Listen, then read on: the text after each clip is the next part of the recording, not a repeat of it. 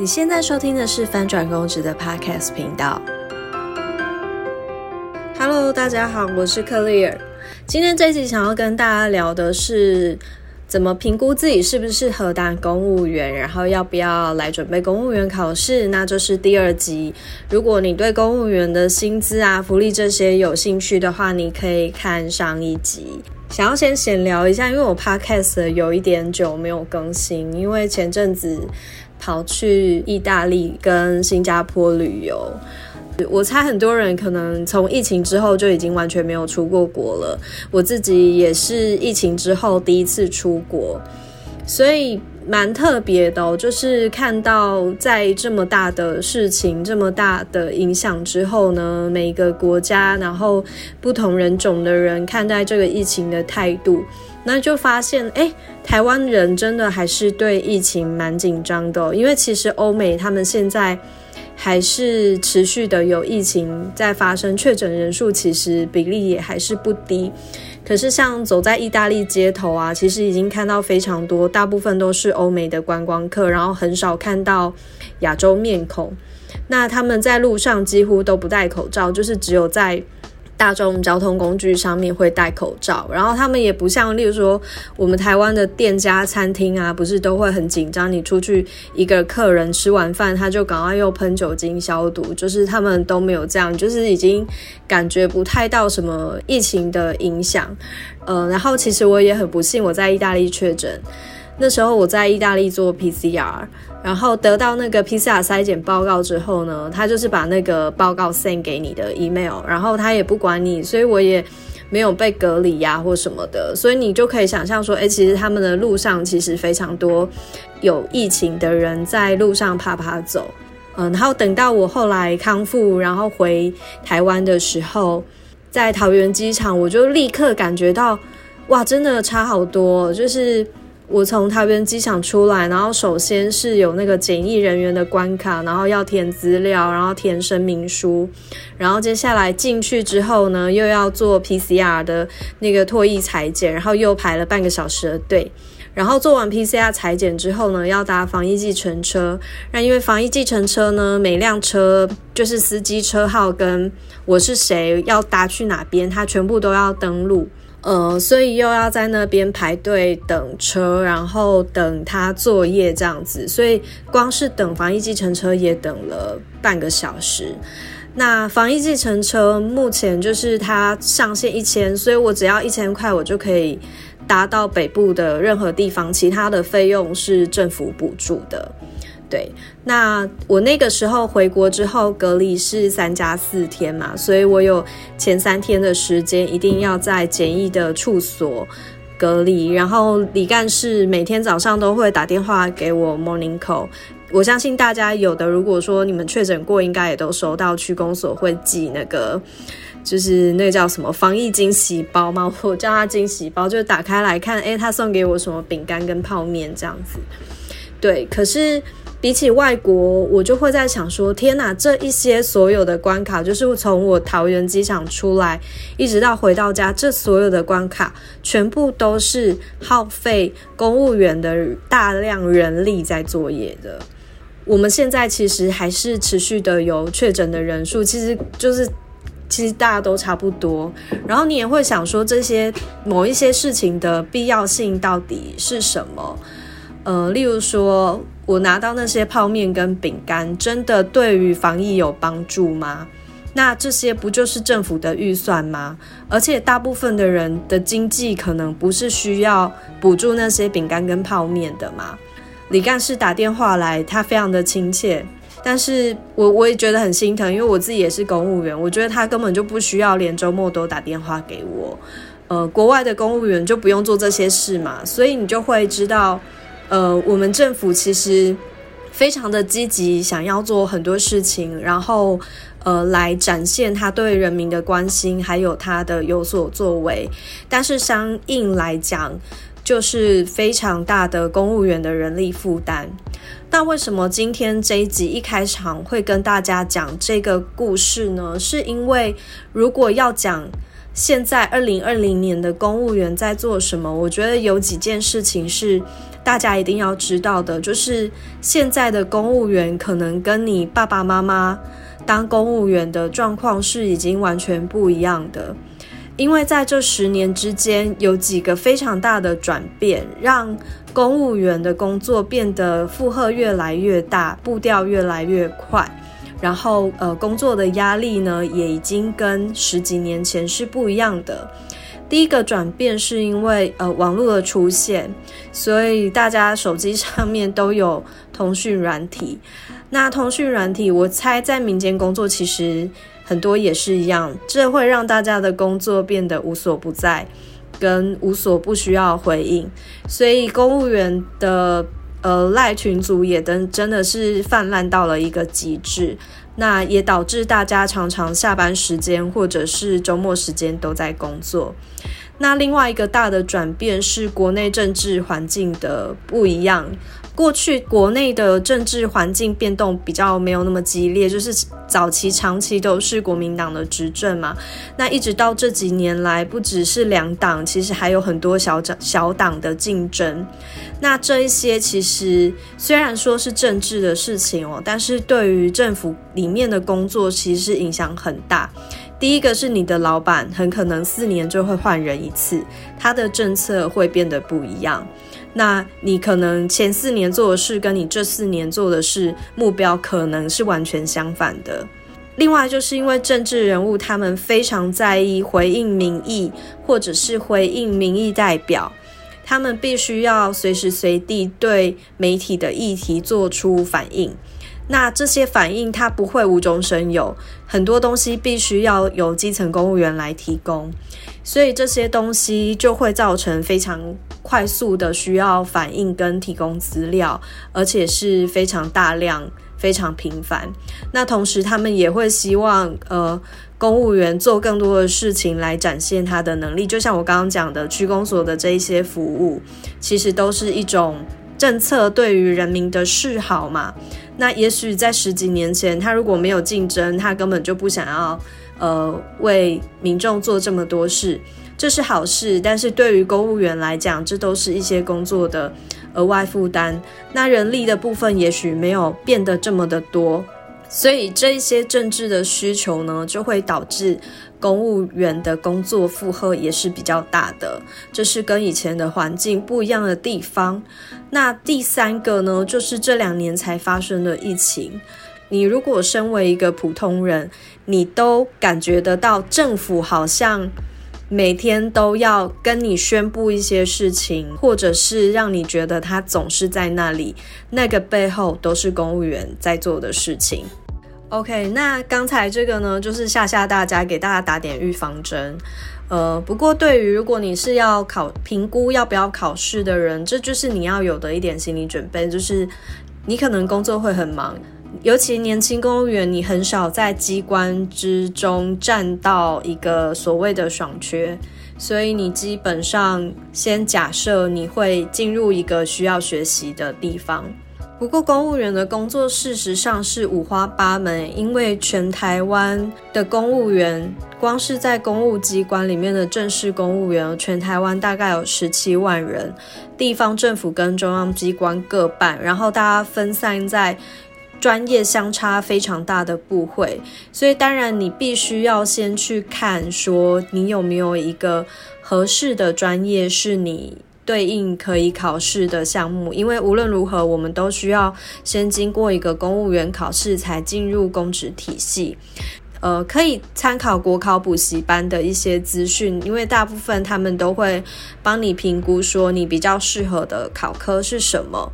但是知道了考科跟考试项目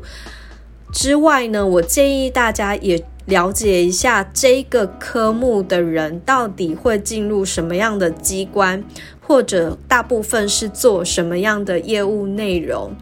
那这个可能是国考补习班不会额外提供给你的资讯，你要怎么知道呢？有一个很简单的方法，公务员有一个类似一零四，但是是只有公务员会用的“一零四”的网站，叫做“事求人”，事情的事，好，就是事情找人。那未来如果说你在公职界要做转调的时候呢，我们大家都是透过这个所谓的试求人去做投履历，然后去面试一个新单位的职缺，所以这个。这个网站上面呢，你就会可以看得到很多机关的开缺。那我随便举例来说好了，例如说你大学的时候是念交通管理，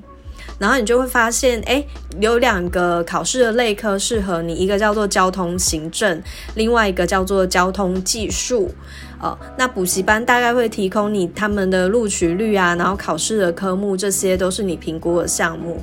可是交通行政跟交通技术到底，呃，工作的地方啊，工作的内容会差异在哪里呢？或者是说，你有没有其他会更想要去的地方？那你这时候就可以去这个试求人的网站，然后你就在直系的地方呢，就找交通行政直系的，或者是说，你就看直接从那个列表，你就慢慢找，看有没有交通行政或交通技术开缺的。然后你就会看到说，哎，大概可能，例如说，你就会发现新北市交通局有开缺，你就把它点进去，然后看这个职缺大概做什么工作，那你就会得到几个资讯嘛。第一个，你会知道说，原来新北市交通局会需要交通行政的人员。同理，其他县市的交通局也会需要交通行政的人员，那你就可以去新北市交通局的网站看看他们在做哪些事情，是不是你喜欢的。然后你也可以看看他开的这个职务呢，是不是你可以理解、可以想象的。这个大概是一个判断的方式啦，蛮多。例如说综合行政，你真的不知道综合在哪里去，你也不知道做什么，所以你就可以用这个方法去看一下，实际上综合行政可能在机关里面会有哪一些工作可以做。嗯，好。然后接下来要提醒大家的，在评估要不要进入公职考试之前，你还是要确认一件事，就是你要花多少时间准备公职考试，还有你对你自己的生涯规划到底是什么。会投入公职考试的人哦，有一种是你可能工作了好几年，然后发现你在民间的待遇可能都不如，或者是对于民间的雇主非常失望。通常这样子的人，我会觉得你因为已经有工作经验，大部分比较可以判断说，呃，自己想要什么，或者是自己可以做什么，不能做什么。考入公职之后呢，通常有可能会可以工工作的比较稳定。那有一种比较危险的，就是你可能完全没有工作经验，那只是刚毕业，不太知道做什么，或者是觉得自己什么都可以试试看。那我我就会觉得，在要不要考公职之前，你可以再多想一下下。因为进去公职之后呢，还有一个绑约的制度，在我的第三集有讲到，就是你考进去三年，你是没有办法调单位的，只能在同一个单位里面工作满三年才能够转调。所以你有可能花了很多的时间精力，考上了之后，发现你在那个单位待不下去。因为你没有其他工作经验嘛，可能比较难以判断说你遇到的状况到底是不是合理，那也很浪费你在很年轻的时候就浪费了三年的时间在同一个地方没有去多做尝试。所以如果说你是还在探索自我的阶段，我就觉得说你可能不一定要把公职考试放在优先的地方。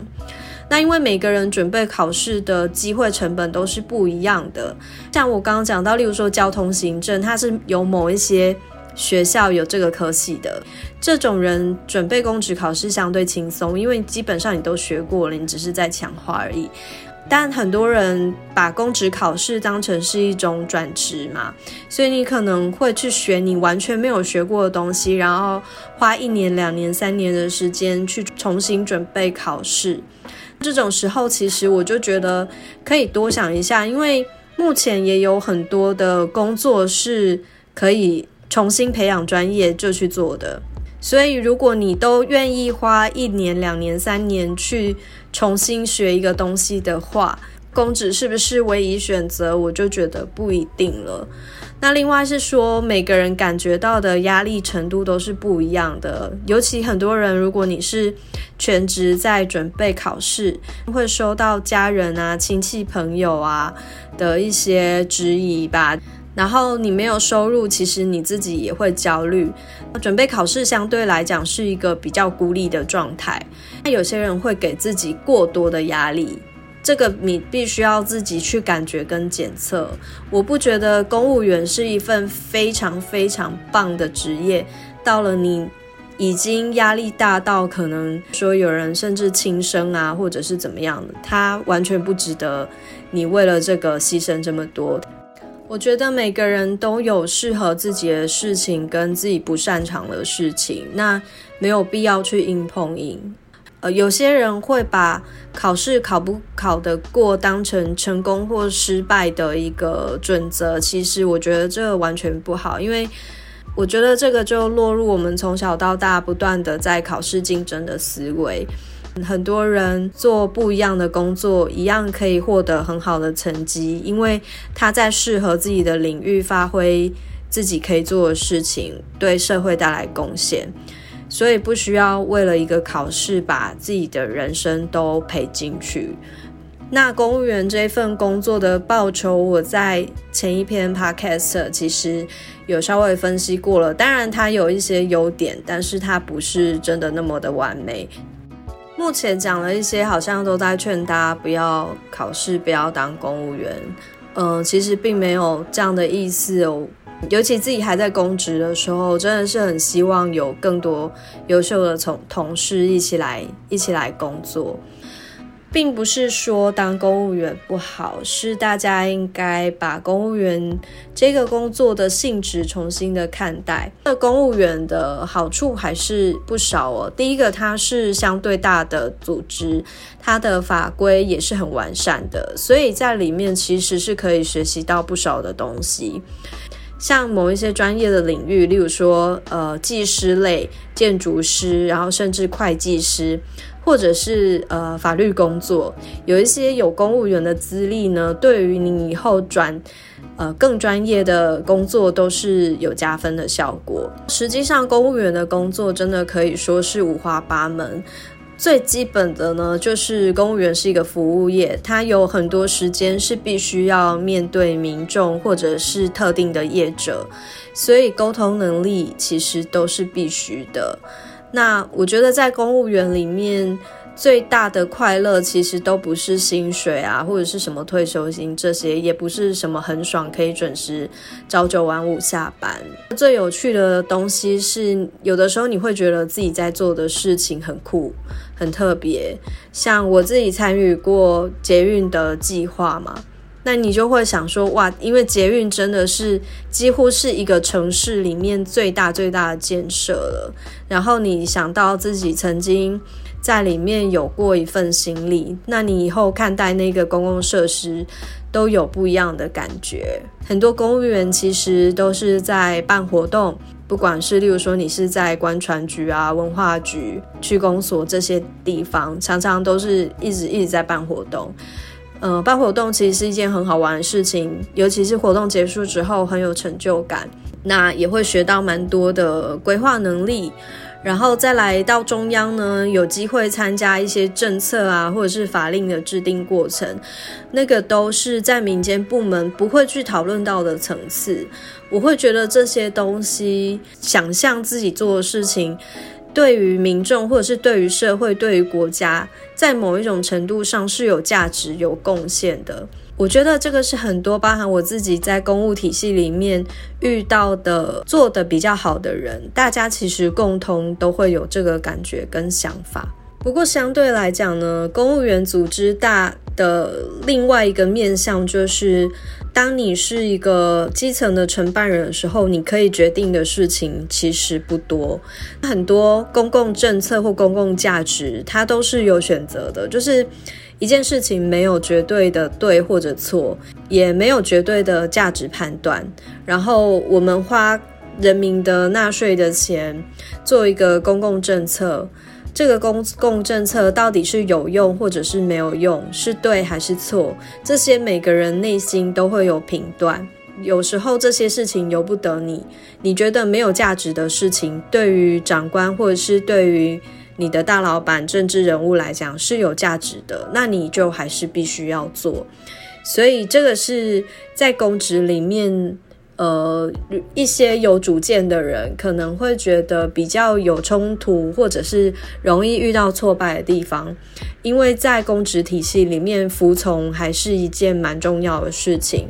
所以，如果你是非常个人化或者是很自我的人，在公务体系里面也比较容易感觉到冲突。我在我的网站里面也有写，如果我一定要讲一个特质是。公务员共通的特质，我会觉得是听话，因为到最后你一定要听话，就算你讲了自己的意见，你还是必须要以呃长官最后决定的内容为主。如果你不能做到这件事情，你对于组织来讲就是没有办法使用的人。呃，这个也给大家评估一下。这一集零零散散，大概就是跟大家聊了一下，呃，现在公务员的状况哦。第一点是提醒大家，现在的公务员可能因为政治的关系，可能因为网络媒体还有疫情的关系，所以其实工作上面是相当繁忙的。第二点就是，如果你在评估要不要考试，你有一些方法可以去看一看，呃，这个工作是不是你有兴趣的。也不要忽略，呃，评估自己投入考试的成本，因为公务员这个工作并不适合你过度的投入人生的重要价值去换取。最后就是跟大家讲，其实进入公务体系还是有可以学习成长，然后也有带来价值的地方。希望这些会对你们评估有帮助。那今天就聊到这边喽，我们下次再见，拜拜。